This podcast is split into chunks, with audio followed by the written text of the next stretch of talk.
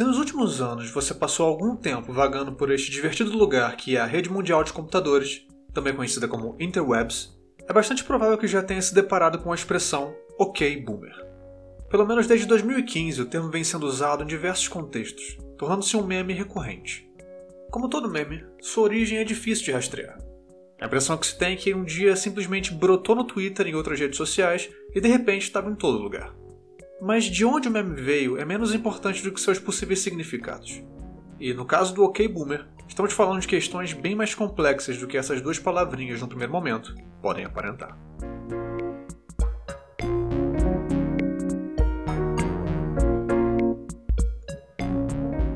O que é um boomer, para começo de conversa? A palavra é a versão abreviada de Baby Boomer, expressão usada para designar as pessoas que nasceram nos anos que sucederam ao final da Segunda Guerra Mundial. Quando o conflito chegou ao final, os países que dele participaram, sobretudo do lado dos aliados, foram palco de um súbito crescimento das taxas de natalidade. Uma, vejam só, explosão de bebês. Os baby boomers vieram ao mundo mais ou menos entre os anos 1946 e 1965, uma geração cujos membros mais jovens já se aproximam dos 60 anos e os mais velhos já ultrapassam a metade dos 70. É para essas pessoas que o tal ok está sendo dito.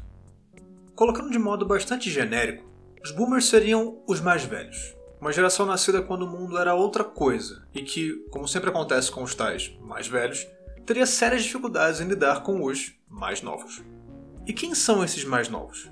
Aqui vão aparecer outras duas expressões que você certamente já ouviu: os millennials e a geração Z. Millennial nome dado ao membro da geração nascida aproximadamente entre os anos 1980 e 1996, geração esta também chamada de Y. Geração Z, ou Gen Z, é a geração nascida aproximadamente entre os anos 1996 e 2012. Seus membros por vezes são chamados de Zoomers. Os anos de início e fim variam um pouco dependendo da fonte consultada, mas são mais ou menos esses. Como dá para perceber, existe uma boa diferença de idade entre os tais boomers e os membros dessas duas outras gerações, e como qualquer um que já tenha passado por momentos de tensão com os pais ou avós pode testemunhar, diferenças de idade são um terreno fértil para conflitos. A frase OK Boomer é apenas mais uma faceta desses conflitos, que nascem da distância temporal entre pessoas com experiências de mundo muito diferentes. Ao observar a maneira como muitos millennials e zoomers se referem às gerações anteriores, ou de novo aos mais velhos, é possível perceber certa condescendência, até mesmo certo preconceito. Mas também é assim quando lemos alguns artigos de opinião escritos por boomers a respeito dos milênios ou da geração Z. Existem certas concepções que carregamos sobre como as gerações anteriores ou posteriores à nossa são, e um entendimento geral de que a nossa geração é, em algum sentido, melhor do que as outras. Mas por que é assim? O que está por trás desse descompasso entre gerações que faz com que elas não se entendam e tenham opiniões tão negativas umas sobre as outras? É isso que o Randômico de hoje feito por um milênio de 30 anos que já está completamente por fora do que os jovens de hoje pensam e falam, vai tentar entender.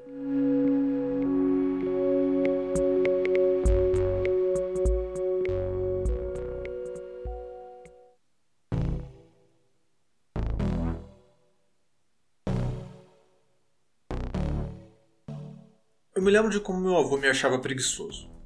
Pelo menos até os meus 13 anos, era comum eu passar parte das férias na casa dele e da minha avó numa área mais distante dos centros urbanos, onde eu passava os dias andando de bicicleta, pegando fruta do pé, fazendo pequenas fogueiras pelo terreno e comendo. À medida que adentrava a adolescência, algumas dessas atividades foram sendo deixadas de lado, eu passava longos períodos lendo, ouvindo música e, bem, comendo. Na minha cabeça, não havia muito para se fazer ali, então simplesmente escolhia algo que me fosse prazeroso e ia fazendo, até o dia terminar. Já o meu avô gastava boa parte do dia cuidando de tarefas. Ele acordava bem cedo, mais cedo que todo mundo, e varria o quintal, e era um baita quintal. Então fazia compras, cuidava dos cachorros, fazia doce com as frutas que cresciam no terreno e por aí vai. E não é que eu não ajudasse com essas e outras tarefas do dia a dia. O que por vezes gerava certa dor de cabeça é que ele não se conformava com o fato de eu passar tanto tempo fazendo nada, ou que ele julgava ser nada.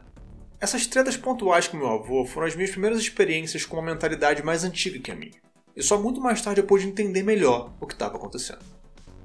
Essa postura do meu avô ajuda a ilustrar as características que a geração dele atribuía a mim. Meu avô nem é um boomer, ele é de antes disso para vocês terem uma ideia. mas o que ele muitas vezes pensava sobre mim e de pessoas da minha idade faz parte de um certo repertório de características com as quais millennials são comumente identificados. Preguiça é uma delas, como eu já falei. Outra bastante citada é privilégio. Afinal, para nós as coisas em tese são muito mais fáceis do que foram para os nossos pais e nossos avós. O narcisismo também é muito citado. A ideia de que os jovens se preocupam só consigo mesmos e contribuem muito pouco para o todo, seja esse todo a família imediata ou a sociedade de modo geral. E também a noção de que são excessivamente dependentes, ilustrada, entre outras coisas, pela estatística de que hoje em dia os jovens demoram cada vez mais para sair da casa dos pais. Mas essa é uma via de mão dupla.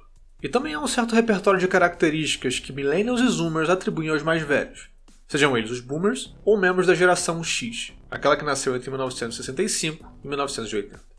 Veja se eu estou falando bobagem. Nós frequentemente os taxamos de ignorantes em relação ao que acontece no mundo, sobretudo no que diz respeito a assuntos como meio ambiente, mercado de trabalho, política e causas sociais. Também os tomamos por mais preconceituosos que nós, menos capazes de lidar com tecnologia, teimosos e cabeças duras e por aí vai. Claro que também temos coisas boas a dizer sobre eles e eles sobre nós, mas os conflitos são deflagrados a partir daquilo que enxergamos negativo uns nos outros. É nesse sentido que um meme como o OK Boomer ganha destaque.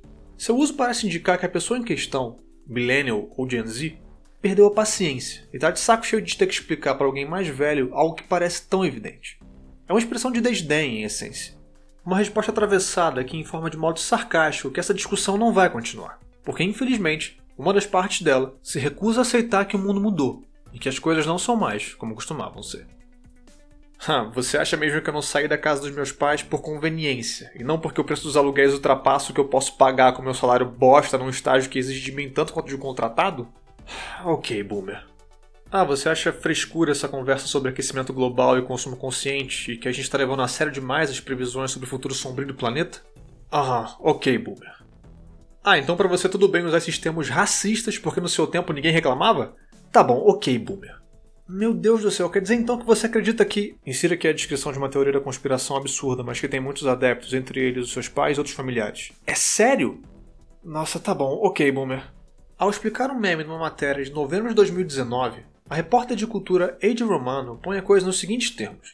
Abre aspas. Ok Boomer sugere que a conversa a respeito das ansiedades e preocupações das gerações mais jovens se tornou tão exaustiva e improdutiva que elas estão coletivamente deixando ela para trás. Fecha aspas. Depois de anos de tentativas de diálogo, é como se os mais jovens tivessem desistido dessa via, e agora querem apenas que os mais velhos calem a boca. Em outras palavras, OK Boomer é evidência de uma exaustão em tentar se fazer entender, só para ter as próprias opiniões rechaçadas de maneira ignorante e rasa. Mas por que isso acontece? Por que boomers e por vezes também a geração X se portam dessa forma com millennials e com a geração Z? As respostas envolvem muitos fatores. E pesquisas no campo da psicologia têm sugerido que um deles, talvez um dos mais importantes, seja nada menos nada mais do que a memória. Falando em memória, essa é a hora que eu te peço para não esquecer de seguir a gente no Spotify e também de deixar avaliações lá na Apple se você curtir esse conteúdo. Tudo isso ajuda bastante. E convenhamos, é uma troca justa, vai. O Randômico tem mais de 30 episódios, totalizando quase 13 horas de conteúdo que não vai mudar a sua vida, mas vai te ajudar a ter vários assuntos na manga para puxar conversa em festas. Não que você esteja indo em festas agora na pandemia, eu pelo menos espero que você não esteja fazendo isso. Mas pensa só, depois da vacina, quando as coisas estiverem normalizadas, você vai ter aí um repertório legal de assuntos aleatórios para tratar com estranhos em ambientes ligeiramente desconfortáveis. Não precisa nos agradecer. E agora, voltando para o episódio.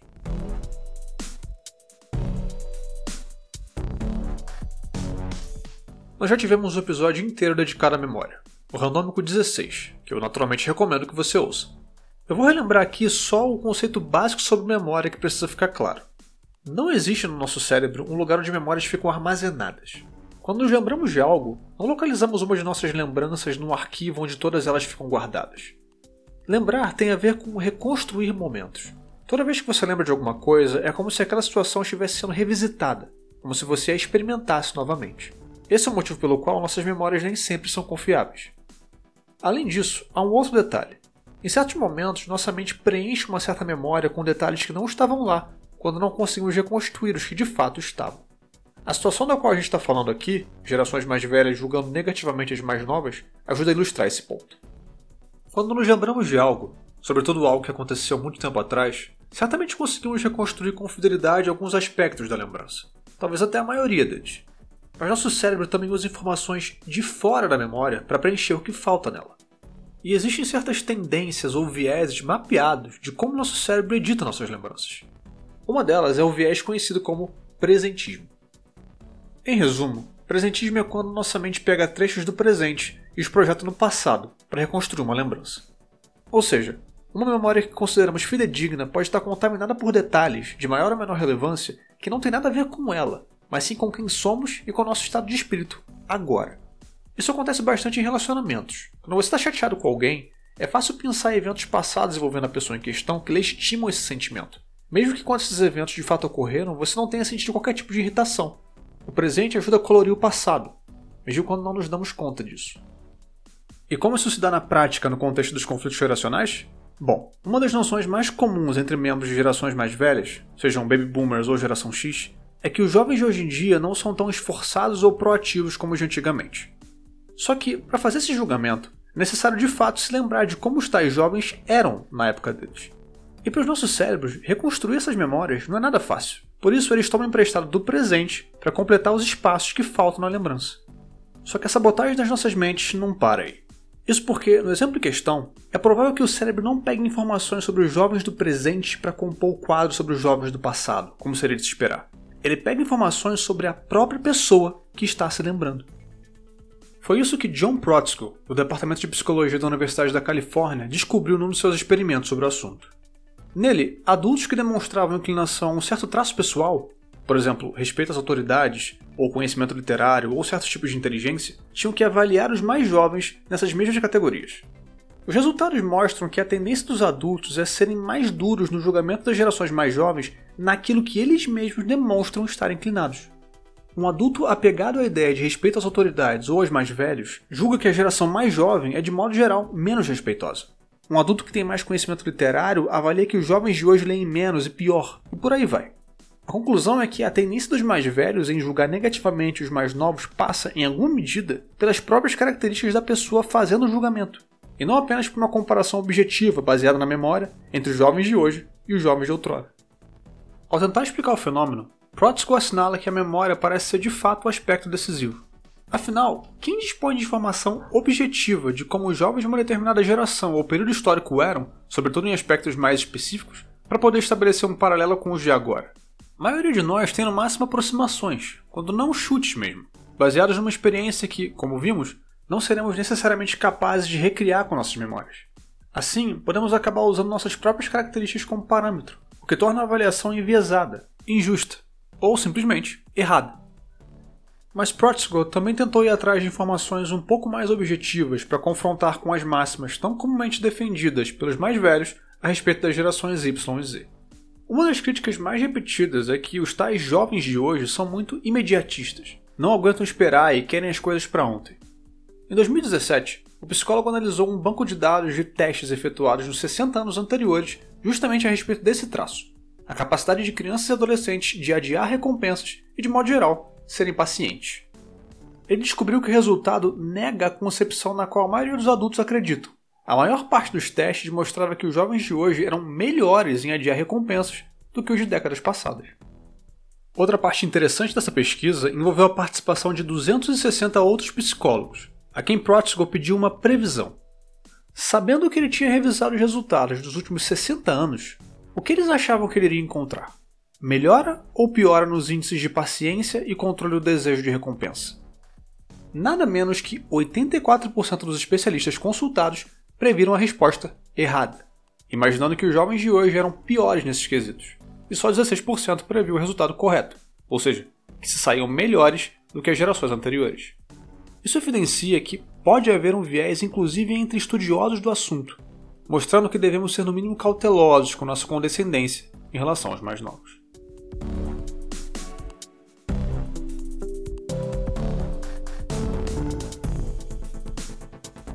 A discussão sobre o meme OK Boomer já gerou uma série de matérias e artigos de opinião imprensa fora. Parte delas, escrita pelos millennials ou zoomers, destaca que o desprezo demonstrado pelos baby boomers pelas pautas tidas como urgentes pela juventude atual apenas confirma a validade do uso do meme, Afinal de contas, os mais velhos, sobretudo em posições de poder, parecem ignorar a própria responsabilidade em relação ao aquecimento global e ao declínio econômico, por exemplo, além de não se mostrarem suficientemente empenhados na busca por soluções para esses problemas. Em suas respostas, baby boomers que se mostram incomodados com o meme por vezes apontam o que identificam como etarismo, ou discriminação etária, por parte de seus interlocutores das gerações Y e Z, afirmando que o meme não passa de uma tentativa de excluí-los do debate público apenas por terem mais idade. Ao mesmo tempo, tentam lembrar os mais jovens que a experiência deles deve valer de alguma coisa enquanto conselho. Afinal, tiveram que passar por muitas coisas quando eles próprios eram mais jovens. De qualquer forma, é improvável que esse tipo de conflito acabe tão cedo. Afinal, ele não é exclusividade de boomers, da geração X, dos millennials ou da geração Z, mas sim uma tendência que pode ser observada há vários milhares de anos. Aristóteles, no século IV a.C., já dizia que os jovens do seu tempo eram altivos porque não haviam sido humilhados pela vida, nem experimentado a força das circunstâncias. O poeta Horácio, no século I a.C., escreveu que os jovens imberbes esbanjavam seu dinheiro e não se concentravam no que de fato era útil. As opiniões de muitos pais e avós atuais, transformadas em memes e TikToks por jovens e adolescentes cansados de explicar por que elas são problemáticas, já podem ser entrevistas em obras literárias diversas muito antes do primeiro milênio ser considerado privilegiado e irritante por um baby boomer com dificuldade de lembrar da própria juventude. A ideia de que os jovens de agora são piores que os de antigamente, que as novas gerações são mais relaxadas e fúteis que as anteriores, parece circular na cultura há séculos. O que isso nos ensina, além de que nossos pais e avós estão apenas repetindo um padrão observado ao longo da história, é que nós, os tais jovens que hoje são criticados, provavelmente teremos uma atitude semelhante quando for a nossa vez de lidar com os jovens e adolescentes do futuro. O fato de sermos taxados de preguiçosos e privilegiados não nos exime da possibilidade de, mais velhos, enxergarmos a nova geração como sendo pior que a nossa em algum sentido, e olhar com certa nostalgia para o passado, pensando que nós, quando tínhamos a idade deles, éramos muito mais esforçados, muito mais cultos, muito mais respeitáveis. Para ser sincero, hoje eu já me pego por vezes irritado com a geração Z, os adolescentes que usam fotos de ídolos de K-pop em seus perfis e falam sobre assuntos que eu não faço a menor ideia quais são, como se fossem a coisa mais importante da face da Terra. Talvez o processo já tenha até começado para mim. Tudo bem que eu sempre fui a pessoa mais chata em qualquer ambiente que eu tenha frequentado na vida, mas não se engane. É bem provável que seja assim para a maioria de nós. Não é questão de se, é questão de quando. O John Protzko argumenta que essa tendência também tem a ver com o fato de que adultos, de modo geral, apresentam níveis mais altos de conscienciosidade, o traço de caráter ligado ao cuidado e à diligência. Isso não se dá num passe de mágica do dia para a noite, mas é resultado da passagem do tempo e da aprendizagem com as próprias experiências. Como já vimos, nossa memória pega aspectos atuais e projeta para o passado. Se não estivermos atentos, no futuro apenas daremos continuidade a esse ciclo, projetando nossa prudência e maturidade para uma época em que não tínhamos vivido bastante para entender a importância da prudência e da maturidade. Estabelecemos um padrão alto demais para os mais jovens, ao qual nós mesmos, na idade deles, provavelmente não estaremos à altura. Se quisermos pelo menos ficar mais atentos a isso, é importante desde agora fixar em nossas mentes que julgamentos genéricos sobre gerações inteiras são inerentemente questionáveis, quando não, refutáveis. Quando daqui a algumas décadas, se ainda estivermos por aqui, você sentir um desprezo pelas crianças e adolescentes que não tiram os olhos do mais novo gadget super popular entre a garotada, talvez seja difícil lembrar que você mesmo quando estava naquela faixa etária, não era exatamente o ícone do foco e da atenção, com os seus olhos sempre pousados na tela do celular e os dedos passando de um TikTok para o seguinte. Mas talvez, talvez seja importante tentar. Não é com versões incompletas de nós mesmos que estaremos lidando, mas sim com seres humanos com medos e anseios particulares, que talvez se beneficiem do simples fato de saber que outra pessoa não os está julgando por sentirem aquilo que sentem. Isso não significa que pessoas mais jovens necessariamente estarão certas em tudo que exigirem só porque são jovens. Significa apenas que é importante ter os ouvidos abertos. Parte do que fez o OK Boomer se tornar um meme tão popular é justamente o fato dos boomers em posições de poder, tanto na política quanto em conglomerados empresariais, não se mostrarem muito dispostos nem a isso. Se essa for a postura dos millennials e da Gen Z quando mais velhos, só podemos prever que a desconexão apenas continuará o seu ciclo, indefinidamente. O Randômico é escrito e produzido por mim, Josué de Oliveira. A arte é do Bruno Grande. Ah, uma coisa que eu achei importante acrescentar nesse final. Vocês já sabem que tem sempre links para os textos que eu uso como bibliografia na descrição de cada episódio.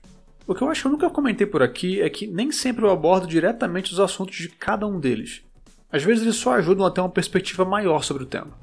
Então eu novamente recomendo que você os leia, caso ler em inglês seja algo tranquilo para você.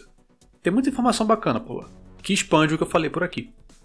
Por exemplo, num texto do Harvard Business Review, os autores demonstram que, no ambiente de trabalho, as diferenças entre gerações não são lá tão grandiosas assim, e que os estereótipos e meta-estereótipos que cada um de nós traz é que geram os principais conflitos. Esse lance de meta-estereótipo, que é aquilo que eu penso que pensam de mim, era algo que eu não fazia ideia e achei super interessante. Então, confere lá na descrição. Enfim, acho que o que eu quero dizer é busquem o conhecimento, ou algo assim, eu acho. A gente se vê no próximo programa, para mais algum assunto aleatório. Até lá! Tchau!